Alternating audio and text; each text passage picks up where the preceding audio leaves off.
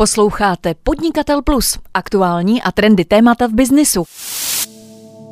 K poslechu také doporučujeme příběhy československých značek. Historie známých brandů, doplněná o rozhovory s pamětníky a historiky. Příběhy československých značek přináší podnikatel.cz.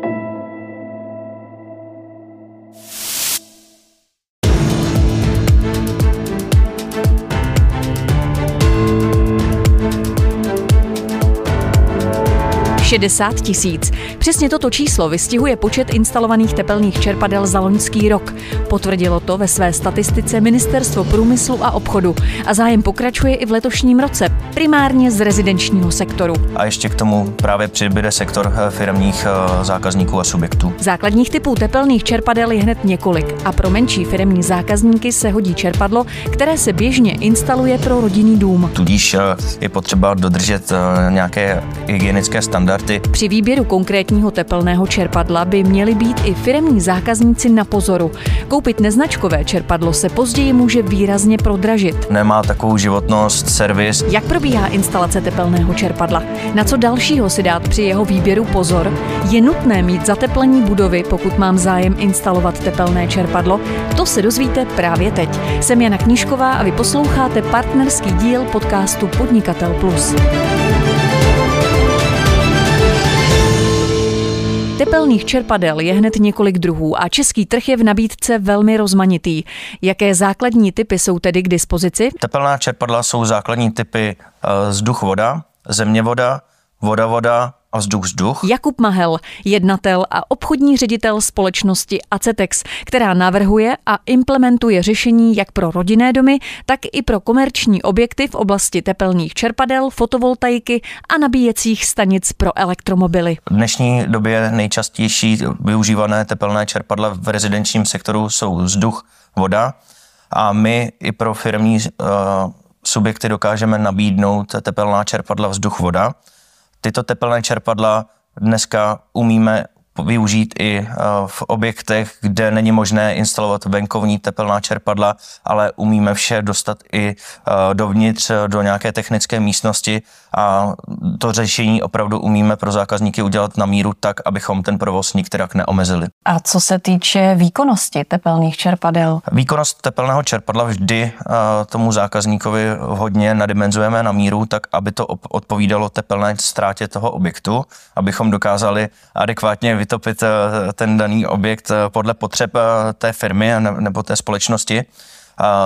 Ty tepelné čerpadla se dají také dimenzovat, anebo existují i průmyslová tepelná čerpadla třeba o výkonu 100 kW právě na základě potřeb eh, těch eh, firmních zákazníků, anebo těch firm, anebo i těch provozů, eh, kde je potřeba velký výkon té, té tepelné ztráty. Pojďme udělat takovou praktickou situaci. Jsem podnikatel, dejme tomu, mám malou provozovnu, chtěla bych ušetřit samozřejmě na ohřevu vody a na teple. Jak mám postupovat? Co mám udělat jako první? Úplně nejlepší je si eh, objednat specialistu, který dokáže adekvátně navrhnout eh, řešení energetické situace, spočítat teplnou ztrátu, udělat eh, na základě té analýzy vhodné řešení, které vám na míru nabídne, řekne, kolik vy spotřebujete energie potom s tím novým řešením a oproti tomu stávajícímu spočítá tu návratnost a tu celkovou úsporu.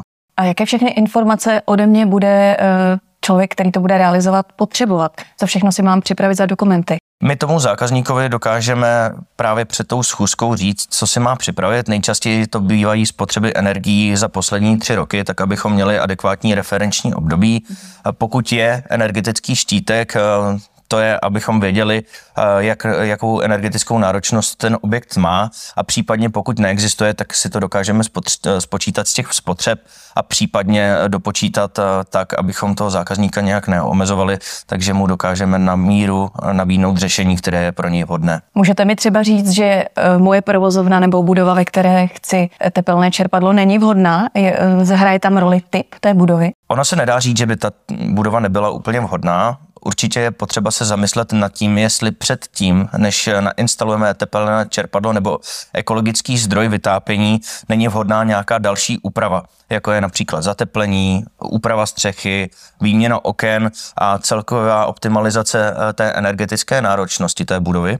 A potom následně navrhneme právě to řešení na míru, tak co je nejefektivnější pro to řešení té situace. Takže zateplení, takhle, je to nutné, aby to předbylo, nebo není to nutné? Není to nutné, ale musíme počítat s tím, pokud eh, tenhle krok neuděláme, tak máme vyšší tepelnou ztrátu toho objektu, což nás samozřejmě nutí k tomu tam dát eh, větší zdroj toho vytápění, respektive s větším výkonem.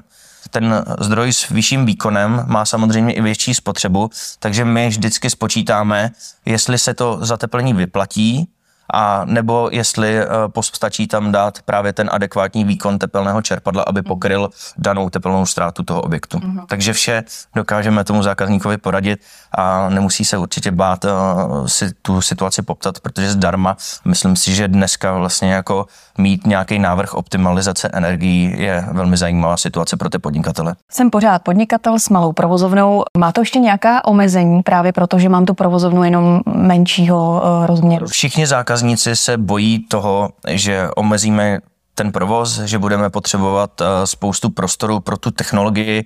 Uh, není to pravda, dneska ty technologie pokročily uh, tak daleko, že umíme v těch teplných čerpadlech převážně vzduch, voda mít tu technologii třeba jenom venku nebo jenom vevnitř a dokážeme se přizpůsobit tomu objektu tak, abychom co nejlépe Eh, tu situaci vyřešili eh, k té provozovně na míru. Je s tím nebo s tou instalací tepelného čerpadla spojen nějaký limit, dejme tomu potřebuju nějakou licenci nebo dejme tomu je tam třeba limit u výkonu? U těch menších eh, firmních zákazníků samozřejmě se to chová jako rodinný dům, tudíž je potřeba dodržet nějaké hygienické standardy, které samozřejmě naše tepelné, tepelná čerpadla splňují.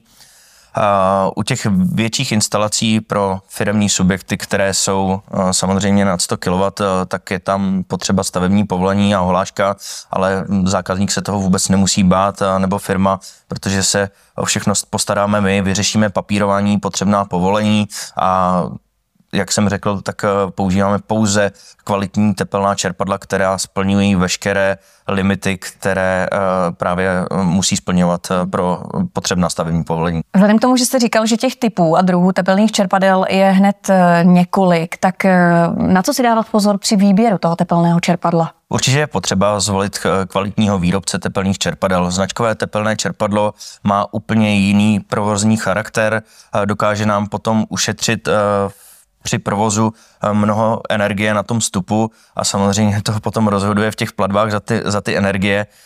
Tepelná čerpadla potom mají úplně jinou životnost a pokud ušetříme na tom stupu a pořídíme nekvalitní čínské tepelné čerpadlo, tak samozřejmě potom se nám to vrátí při tom provoze, nemá takovou životnost, servis a myslím si, že tady zrovna není eh, ten prostor šetřit na tom začátku na, při té investici. Dokážu si představit, že když funguje tepelné čerpadlo, že to možná vydává nějaký hluk. Eh, dá se to třeba odrazit i právě na tom kvalitním, nekvalitním tepelném čerpadle? Tohle jsou právě spojené nádoby. No, pokud pořídíme eh, tepelné čerpadlo, který vůbec není dimenzovaný pro tenhle segment, pro tenhle eh, trh, tak určitě můžeme čekat, že ty hlukové limity budou úplně někde jinde. Značková tepelná čerpadla mají normy a splňují veškerá hlukové limity a dneska můžu říct, že to teplné čerpadlo právě v tom značkovém charakteru má tu normu někde 35 decibelů ve třech metrech, což je prakticky méně než lednička, takže určitě se nevyplatí šetřit na teplném čerpadle na tom vstupu a zvolit eh, levnější alternativu, protože se to odrazí v celkovém provozu. Ale pokud zákazník bude vybírat u vás nebo respektive dostane nabídku od vás, tak se asi nestane, že byste nabídli nějaké neznačkové teplné čerpadlo. Samozřejmě si zakládáme pouze na kvalitních výrobcích. My konkrétně používáme německá tepelná čerpadla Fiesmann, Stiebel, Eltron a další kvalitní čerpadla tak, abychom splňovali veškeré standardy a normy, které jsou zvyklé v Evropské unii. A mě zajímá, jestli se stává, že přijde zákazník s tím, že si koupil třeba sám někde nějaké tepelné čerpadlo s tím, abyste mu ho nainstalovali. Píš se nám stává, že zákazník poptává servis nekvalitních tepelných čerpadel a většinou eh, se dostáváme k situaci, že ta tepelná čerpadla nebyly správně nadimenzované, nemají takové parametry, jak právě poukazuje uh, technický list Eh, protože samozřejmě už eh, ty čerpadla nejsou vhodné pro náš region, jsou dimenzovaná úplně pro jiný eh, teplotní region v Číně nebo kdekoliv jinde a není dobré zkrátka na tom šetřit a nebo právě vlastně jako volit nějakou levnější alternativu těch tepelných čerpadel, které vůbec nevíme, odkud pochází a, a kam jsou vhodná instalovat. A teď pojďme k ceně. Kolik stojí takové tepelné čerpadlo? Samozřejmě eh, ta situace je individuální a hlavně pro ty firmní zakázky se nedá eh, určit předem eh, nějaká konstanta. Je vždycky potřeba na míru udělat tu cenovou nabídku, ale jak říkám, ta konzultace je zdarma, my tomu zákazníkovi dokážeme tu cenovou nabídku udělat na míru tak, aby věděl, jak, kolik ho bude stát změna těch technologií, kolik ho bude stát úprava toho stávajícího rozvodu a samozřejmě potom se na to váže ta návratnost, takže to je to, co ty firmy zajímá, takže bych se vůbec nebal eh, poptat eh, tepelné čerpadlo a nechat si to od odborníků spočítat. A ta návratnost, tedy kolik jsem schopná ušetřit, když budu mít tepelné čerpadlo ve své malé provozovně, je to samozřejmě taky individuální, ale je tam nějaká hranice? Pokud se bavíme v úspoře, z našich zkušeností víme, že je to 30 až 70 těch momentálních nákladů. Samozřejmě se to váže na ten zdroj vytápění, který do posud uh, ta společnost používala. A pokud se budeme bavit o té návratnosti v letech, eh, tak se pohybujeme mezi třemi až deseti lety na základě právě toho obměněného zdroje předchozího, který tam eh, ta firma provozovala. Už jsme na začátku zmínili, že těch typů a druhů tepelných čerpadel je hned několik. A jak já mám vybírat, nebo respektive asi s vaší dopomocí, ten správný typ pro svoji provozovnu? Ta firma, která bude provádět tu realizaci, musí být natolik eh, odborná, aby doporučila ten vhodný zdroj toho vytápění. My dneska pro spoustu právě subjektů, který využívají další technologie, jako jsou chladící věže, nějaké čelery, chladící zařízení, tak dokážeme právě rekuperačně využít i to odpadní teplo pro naše tepelná čerpadla a právě vždycky volíme vhodný typ toho tepelného čerpadla, aby byl nejefektivnější k té dané provozovně a přinesl tu kýženou úsporu a to prostě e, musí být tím základem, na čem se musí stavět na začátku. Dotace, to je věc asi, o kterou se taky bude zájemce zajímat, vzhledem k tomu, že ta dotace možná je. A jak to s nimi přesně je teď aktuálně? Ty dotace se v čase mění. Ministerstvo životního prostředí vypisuje na určitou dobu vždycky nějaký, nějak, nějaký, nějaký balík podpor právě pro ta tepelná čerpadla a celkově pro obnovitelné zdroje nebo kombinace. Vážou se i na právě zateplení, výměnu oken a dalších e, ekologických a energeticky podporujících kroků.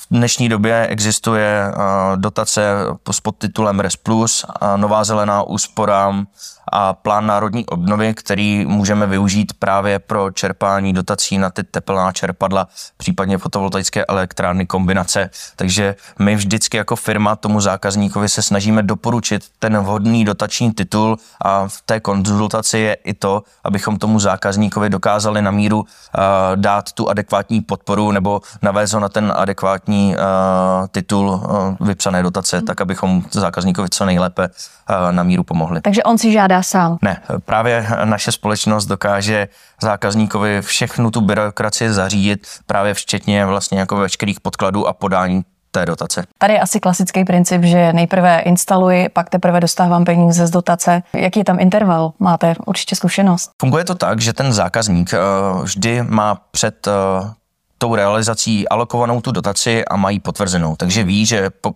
při, že peníze přijdou, ale samozřejmě vždy je prvně potřeba plnit realizace a ty podmínky toho dotačního titulu a následně dotace vyplácena. Pojďme k té instalaci. Zase, znamená to pro mě nějaké omezení v provozu? Musím třeba provoz zavřít na nějaký čas? Jak dlouho to trvá a co všechno to obnáší? Naše společnost se vždy snaží maximálně přizpůsobit eh, té dané provozovně tak, abychom ten provoz eh, neomezili a když, tak na co nejkratší dobu. Mm.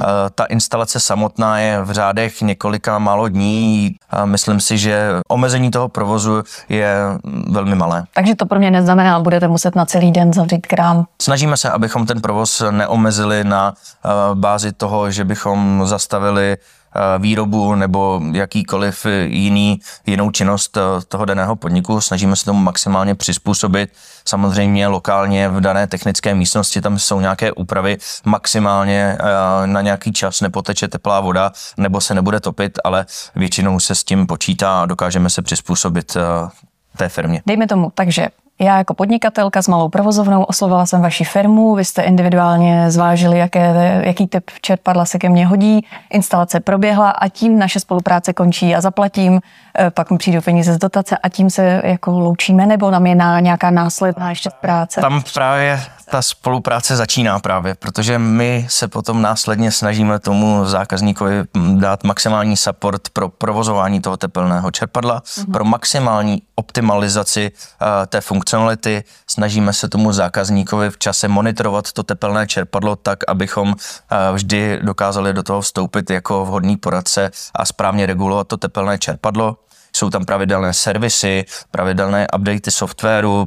přináší to pořád nové možnosti, technologie se vyvíjí, vyvíjí takže samozřejmě eh, můžeme to doplňovat o další zdroje, jako už jsem zmínil, fotovoltaické elektrárny a další um, další zdroje energetické, tak abychom byli v symbioze a dokázali maximálně a efektivně využívat ten provoz toho tepelného čerpadla pro daný subjekt. Třeba nás právě teď sleduje někdo, kdo by měl zájem poptat eh, tepelné čerpadlo u vaší firmy. Co by mělo být tím úplně prvním krokem? Nejoptimálnější je u nás eh, navštívit webové stránky www.acetex.cz rozkliknout eh, webový formulář, eh, vyplnit eh, žádost o konzultaci zdarma a náš odborník dokáže právě navrhnout adekvátní řešení na míru, udělat projekt a, a na základě toho se zákazník může rozhodnout, jestli je to tepelné čerpadlo pro něj vhodné a co to obnáší. Říká v partnerském dílu podcastu Podnikatel Plus Jakub Mahel, jednatel a obchodní ředitel společnosti Acetex, která navrhuje a implementuje řešení jak pro rodinné domy, tak i pro komerční objekty v oblasti tepelných čerpadel, fotovoltaiky a nabíjecích stanic pro elektromobily. Děkuji za rozhovor a přeji hezký den. Na viděnou.